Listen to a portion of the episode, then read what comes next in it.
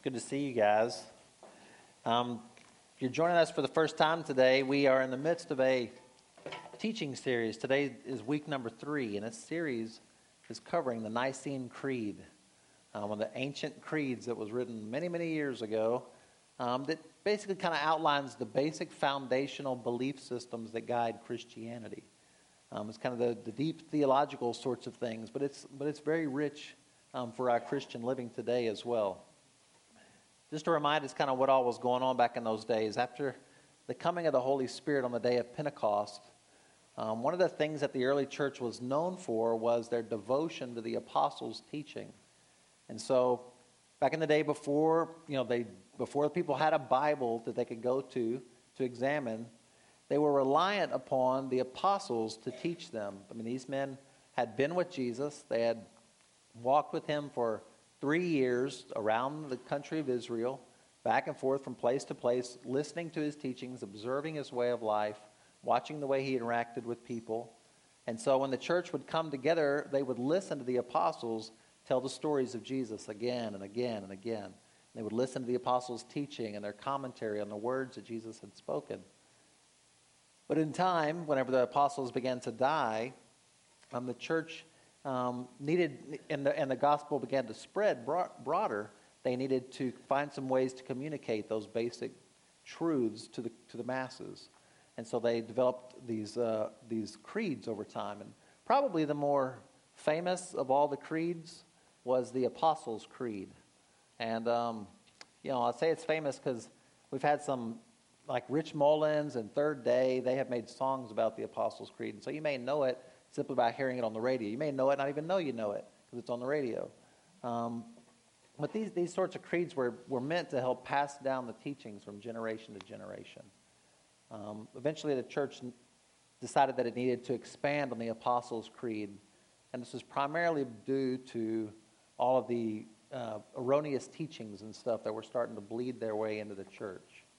Um, some really funky stuff was being taught back in those days, and they needed to weed out um, those things and, to, and to, to have the church stand on what's true. And so, around the year 325 AD, the Emperor Constantine called together this council, and they met in the city of Nicaea, which is in modern day Turkey.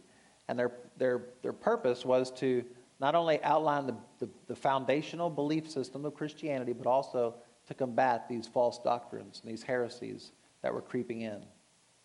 And so, the, the biggest and, and you know, because of the theological implications of all that, was one of the reasons that the Nicene Creed is kind of long and it's kind of complicated to read um, and, and, and to kind of to try to communicate together.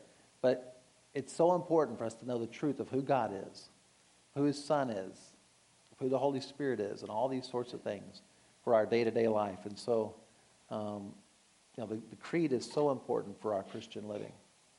Um, you know, one of the cool things about the Nicene Creed is that since the year 17, let's see, 325 or so, for 1700 years now, the Creed has been the definitive statement of what is true Christian faith.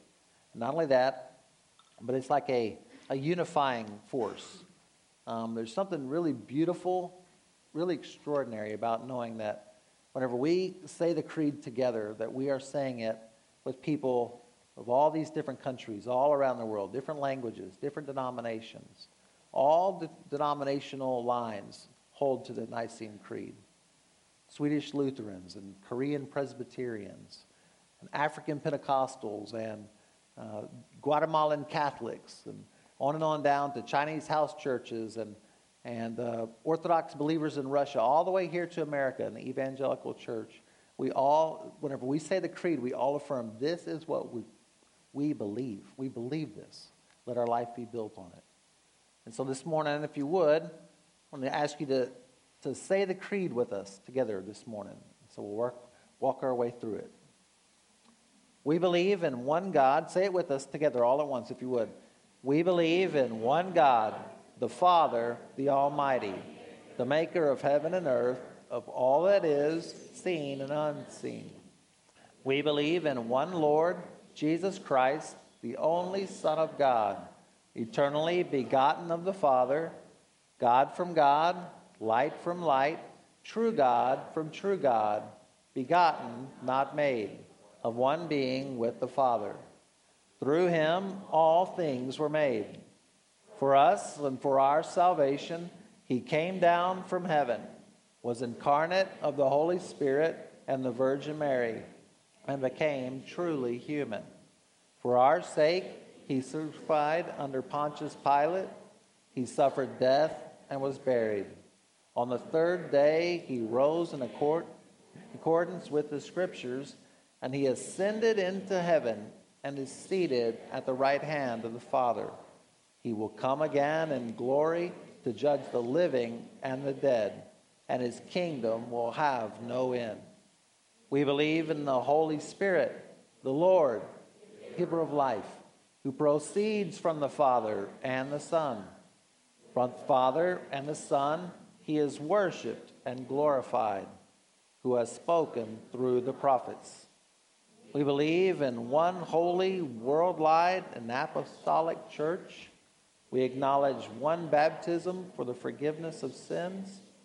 We look for the resurrection of the dead and the life for the world to come. Amen. Amen. Such good stuff. Excuse me. You know, three weeks ago, Pastor Russ spoke on that first stanza, which talked all about God the Father. And he kind of outlined the importance of what the creed was there for. And then he kind of just walked through what the church teaches about God. Last week we talked about Jesus as, as the eternal Son of God and how he has existed for all time, even before time, all eternity, just as his Father has. And it was, and somehow, some way, he was involved in the creative process. The creed tells us that through him all things were made. And today we're going to be focusing on this third stanza of the creed, which fi- primarily focuses on Jesus' humanity, on his coming. Just to remind us, the creed says, For us and for our salvation, he came down from heaven, was incarnate of the Holy Spirit and the Virgin Mary, and became truly human. And for our sake, he was crucified under Pontius Pilate. He suffered death and was buried. You know, in the words of the Apostle John, as he starts his, his gospel, he writes this to describe the humanity of Jesus The Word became flesh and made his dwelling among us. Love that simple little sentence, how powerful it is. Just imagine it this way Jesus is the, he is God. Jesus is God, the only begotten eternal Son of the Father. And he exists before all worlds. He is the one and somehow, some way, he is involved in, in bringing all things into being. He's not only present at the moment of creation, he brings it into being, he speaks it forth. He makes galaxies and black holes and quarks. He makes planets and oceans and whales and trees and monkeys and raspberries and all kinds of other cool things. And then one day, the one who stood outside of time steps into time and decides to become a human. And he did so in the very same way that you and I become human. He was born into this world as a helpless little infant. The God who made air is now dependent upon air for survival. The God who made humans is now dependent upon two humans to feed and care for him, to nurture him, to change his dirty diapers, and these sorts of things. So, why would God do it this way? Why would He go through such a dramatic downward kind of shifting of Himself, a move? Well, the Creed tells us that it was for us and for our salvation. Don't miss how incredibly personal this is. That's on your notes there, the first line. Don't miss how incredibly personal this is. The creed is not just identifying who God is or who Jesus is, it's identifying who it's for. And it's for you and it's for me, for us and for our salvation. The Apostle Paul writes in Romans 5 You see, at just the right time, when we were still powerless, Christ died for the ungodly. He goes on to say that God demonstrates his own love for us and that while we were still sinners, Christ died for us. When Jesus stepped out of heaven and he put on human flesh, he did so for us and our salvation, meaning that he came to rescue us, to set us free. When the, when the New Testament talks about salvation, it does so kind of in two different dimensions. It talks about what we are saved from and what we are saved to.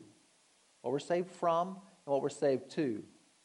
So for us and our salvation, Jesus came to rescue us. And when we put our confidence and faith in his finished work on the cross, we are saved from our sin.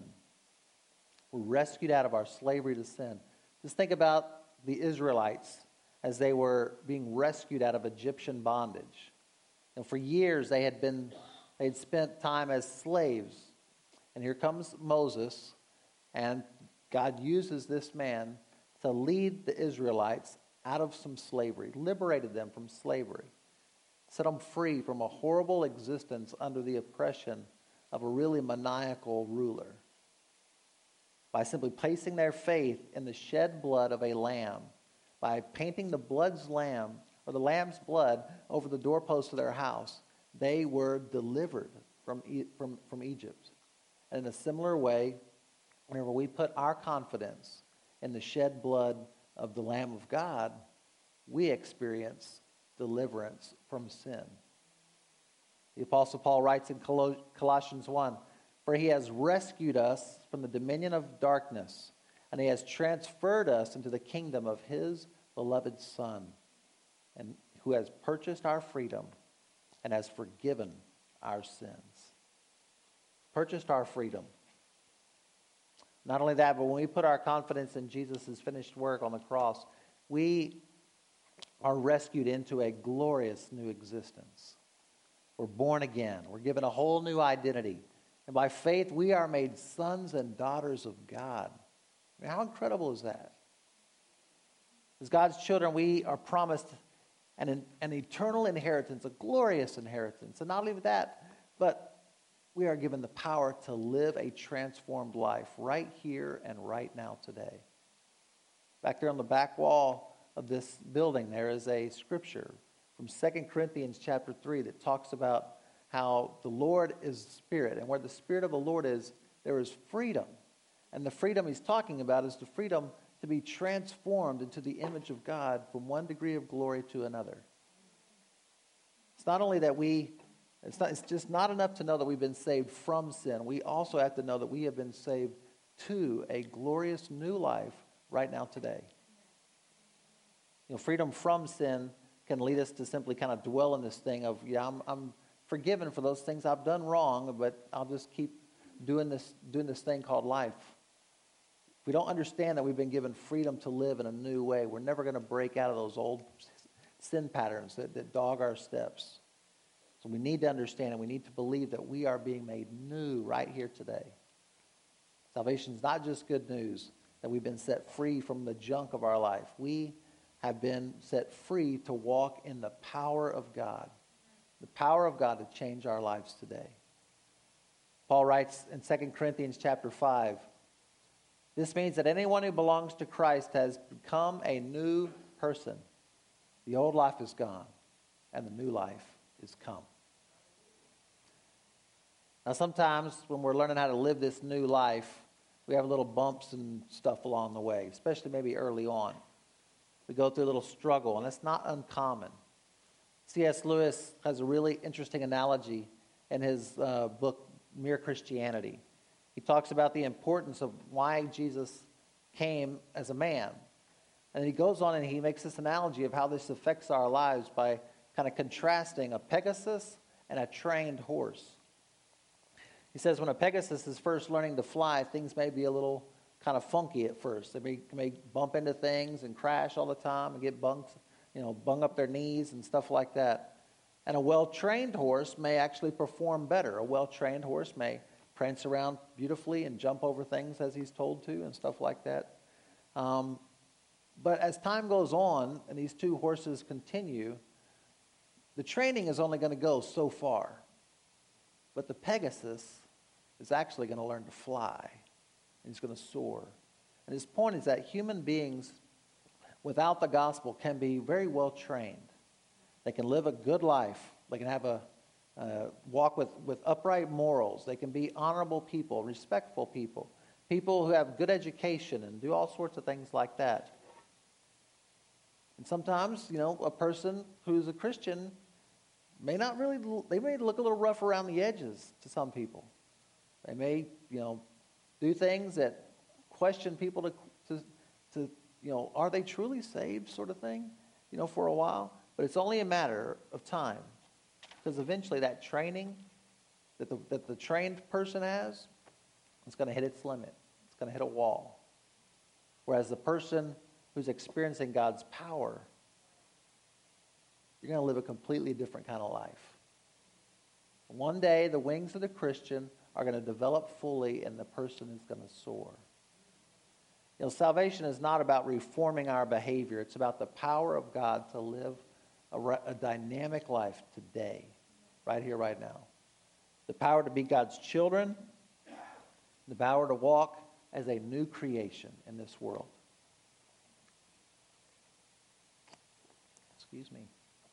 The next little phrase says, He came down from heaven. For us and for our salvation, He came down from heaven. You know, for the Hebrew, earth is man's realm, and heaven is a way of talking about God's realm. But Jesus took this to a whole new level. God doesn't just care about the affairs of men. We see in the life of Jesus. In the life of Jesus, he actually came down. He came down from heaven and he joined us. I mean, how cool is that? He did so in order to change the affairs of men.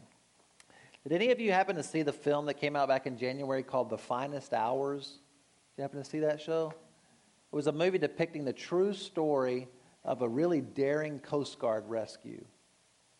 Back in 1952, one of the worst storms to ever hit the East Coast kind of slammed into New England. Um, and it damaged this, this oil tanker off the coast of Cape Cod, Cape Cod. And it really, literally kind of ripped this ship in half. And a small, on a small lifeboat um, with facing rigid, frigid temperatures and like 70 foot high waves and stuff, these four members of the Coast Guard went out to go rescue these 30 sailors that were trapped on this ship. It's an amazing story. It's a true story that depicts just the, the utter bravery of the Coast Guard. Well, if you and I were trapped at sea, we wouldn't want the Coast Guard to simply radio in instructions to us. If we were trapped and we were drowning, we wouldn't want the Coast Guard to just come to us and shout instructions on how to swim from the boat. No. If we were drowning, we want the Coast Guard to come rescue us. We want them to come and to dive into the water and to pull us out of the water by their own strength. And in a similar way, if Christ is going to come for us and our salvation, we needed him to experience everything that we experience as humans. That's exactly what the gospel declares that Jesus did. He came down from heaven into the storm of our humanity. He grabbed a hold of us in order to rescue us out of the murky waters of our sin, and He rescued us. He saved us. Came down from heaven. Next phrase says He was incarnate of the Holy Spirit and the Virgin Mary, and He became truly human.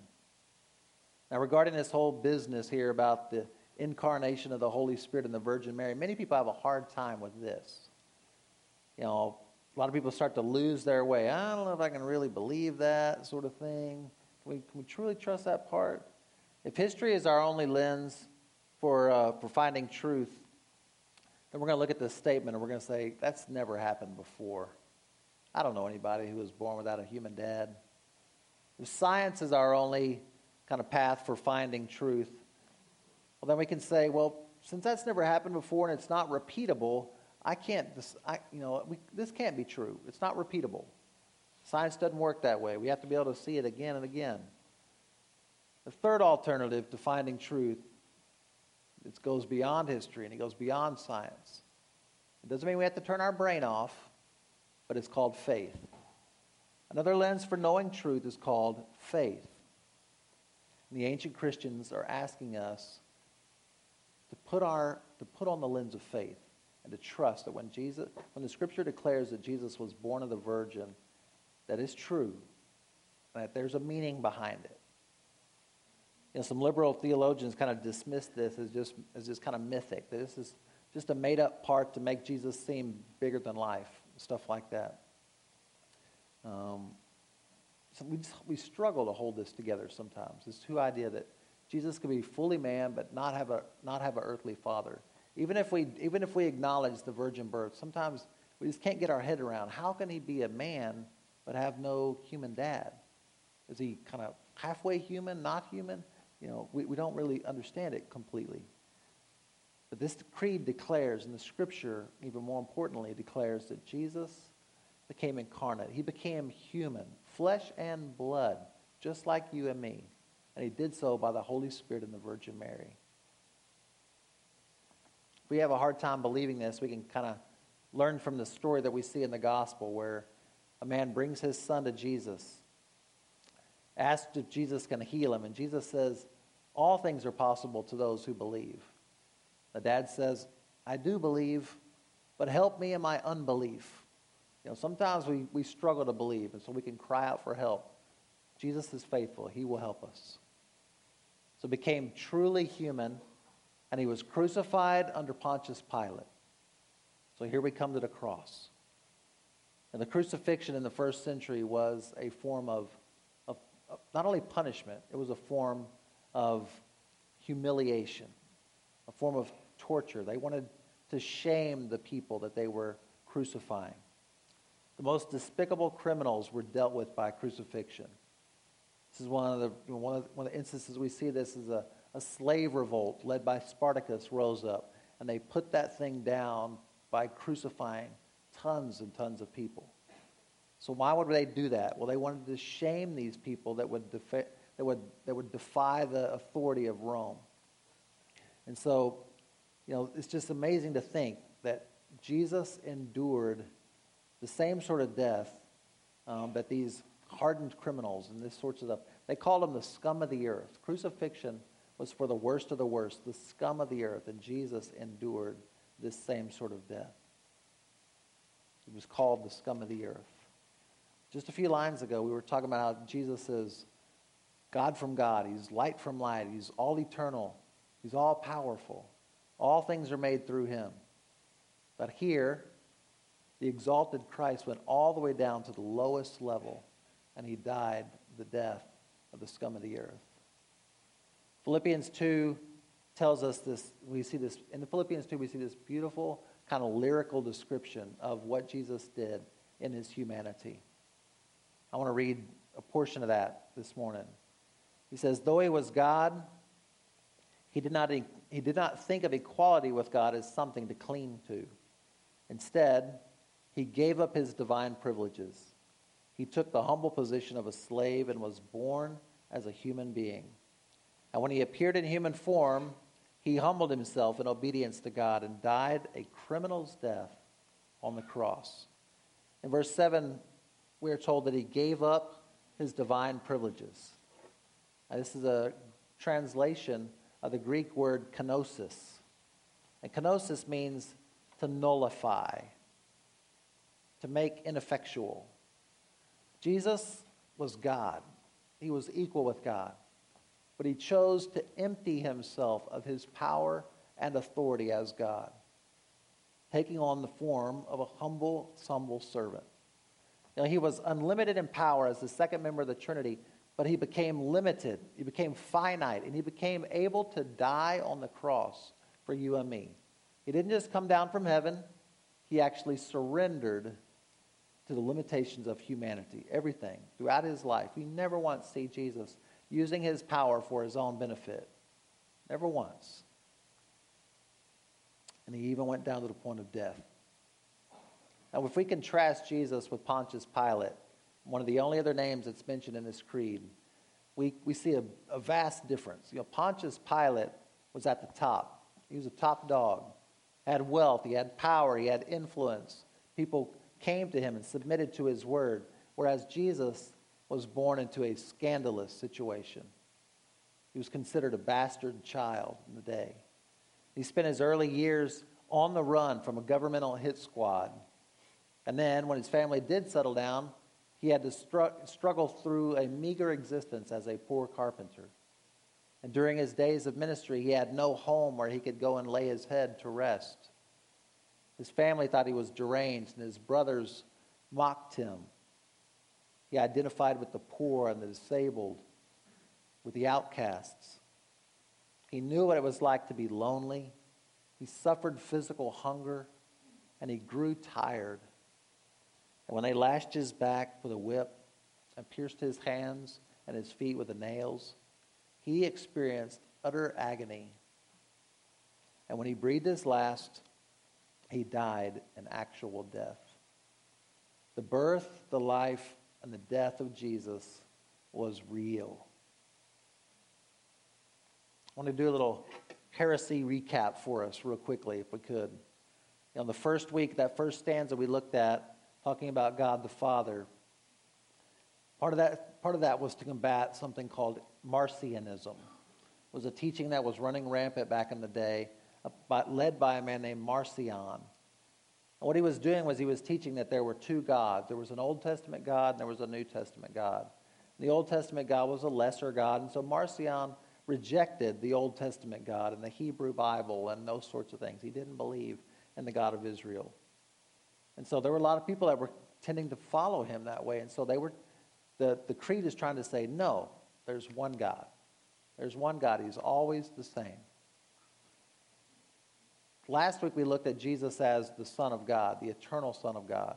And this was to kind of combat a heresy that was rising up, doing a lot of damage called Arianism. Arianism taught that Jesus was not truly divine. He wasn't fully divine. He was just sort of like a super anointed man, not the eternal Son of God. Well, of course, this is contrary to what we see throughout the Gospels and in the apostolic letters. Here in week three, the, the kind of heresy we're dealing with in this phrase about Jesus' humanity is what we call docetism. And docetism tells us that Jesus only appeared to be human. He only appeared to be human. He was primarily God and, and not fully human, docetism says. You know, sometimes I've heard of wealthy people who go to try to spend a weekend among the poor so that they can experience what it's like to be poor. I've had some friends that have gone down to San Antonio to do this. I know there's an organization in Waco that does this as well. And while this sort of exercise is probably beneficial because it helps the wealthy I kind of identify, at least temporarily, with the poor, experience what it's like, it maybe increases their level of compassion for those who are struggling. But the truth is, is that wealthy people who do that sort of thing, they don't really know what it's like to experience the, the struggle of being poor. And why is that? Well, because they're not really poor. they don't know what it's like to really have to struggle on a day in, day out basis from moment to moment. Where am I going to get my food? Where am I going to sleep tonight? If I get sick today, who's going to take care of me? What, what's going to happen to me? Wealthy people aren't truly well, aren't truly poor. And some think of Jesus and his incarnation in this sort of way. We think that he was just God hiding inside of a human suit, sort of like Clark Kent was trying to keep his Superman status under wraps. At any moment, Clark Kent could run faster than or fly faster than a speeding bullet. He could leap over a tall building in a single bound.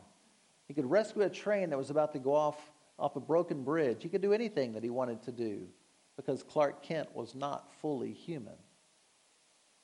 He didn't know what it was like to be human and weak and vulnerable, to really struggle. Maybe that's why the author of the comic strip introduced kryptonite. Because, you know, it's just not a compelling story unless the hero has some weaknesses. The thing about Jesus is that he's not Superman. Jesus became fully human. That's why this is the most compelling start of his, part of his story. And so, why does this matter? Why does this matter? Why does it matter that Jesus became fully human? Why does it matter that he took on flesh and blood and, and suffered all the same sort of weaknesses that we do? Well, as Gregory of Nazianzus, he was an old church father, taught long ago, St. Gregory. He made a simple phrase that says, the unassumed is the unhealed.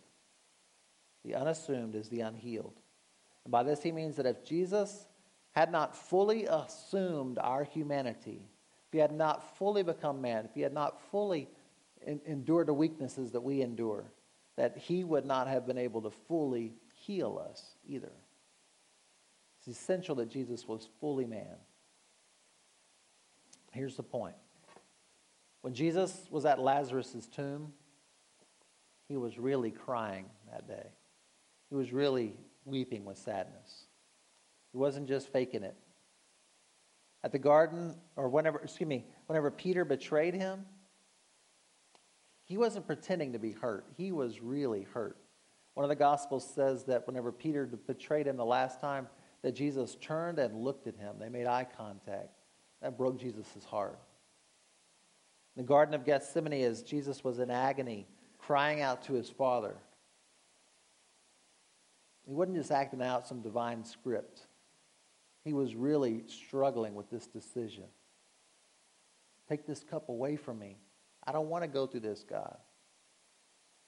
At the cross, when he said, I'm thirsty, he wasn't just trying to add drama to the moment.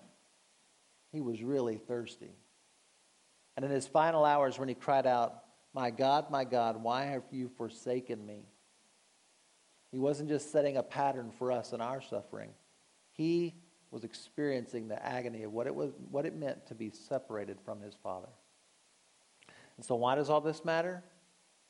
Well, because you and I suffer grief of losing someone sometime. Just this past weekend, we went to the funeral of one of my uncles. We all know what it's like to lose someone special. All of us here at some point are going to be betrayed by a close friend. We're all going to feel the agony of having to go through a terrible decision. Should I do this or that? We're all going to thirst. We're going to hunger. We're going to cry out to God whenever we feel alone and whenever we take our dying breath. We are going to know that Jesus is there with us. He was there with us before he went through it during his time. And whenever we go through it again, he is there. He knows what it is to be man. The writer of Hebrews tells us For we do not have a high priest who's unable to empathize with our weaknesses, but we have one who was tempted in every way, just as we are, yet he did not sin. Not only that, Jesus not only came so that he could be with us, but he came so that he could rescue us. And this is what we're going to close on this morning. 1 Peter chapter 2, we read this. He himself bore our sins in his body on the cross so that we might die to sins and live for righteousness. For by his wounds you have been healed. Jesus took our sin upon himself. He suffered in our place. He died in our stead so that we could be healed. So that our relationship with God could be healed. I'm going to pray for us now in this moment. So if you would, if you'd close your eyes. If you're here this morning and you have maybe never gotten to that place where you have put your confidence in the work that Jesus did in his body while he walked, while he walked the earth, it's as simple. It's nothing, no, no kind of religious hoops you have to jump through, no, no uh, big sh- uh, shenanigans you have to endure anything like that. It's simply putting your confidence in Jesus, putting your faith in what he's done for you. The Bible tells us that you declare with your mouth that Jesus is Lord and believe in your heart that God has raised him from the dead, that you will be saved. Just simply just confessing with our mouth and believing in our heart, and we experience the power of a transformed life, the power of deliverance today. So let me pray for us, and, uh, and we'll ask God to continue to, to guide us as we go forward in worship. Our Father, we we just declare your praises and thank you so much for the way you would send your son, for the way that you would send him from heaven to become incarnate of the Holy Spirit and the Virgin Mary, to become fully human. The way that you would send him to be crucified under Pontius Pilate, to, be, to suffer death, and to be buried for us and for our salvation. Thank you for your Son and for all that he's done for us. We pray for those who are here this morning who may not know you, who have never, have never put their confidence in what Jesus did in his life and in his death. We pray that you would open the eyes of us all this morning. God, thank you for the life giving gospel. Thank you for the work of your Holy Spirit. Thank you for the resurrection of Jesus. We, we rejoice to be your people. And we thank you for this great truth that has stood the test of time for all these years and continue even now to guide the church. So lead us into deeper and deeper levels of understanding of what it means for Jesus to have come in the flesh. We pray in his name. Amen.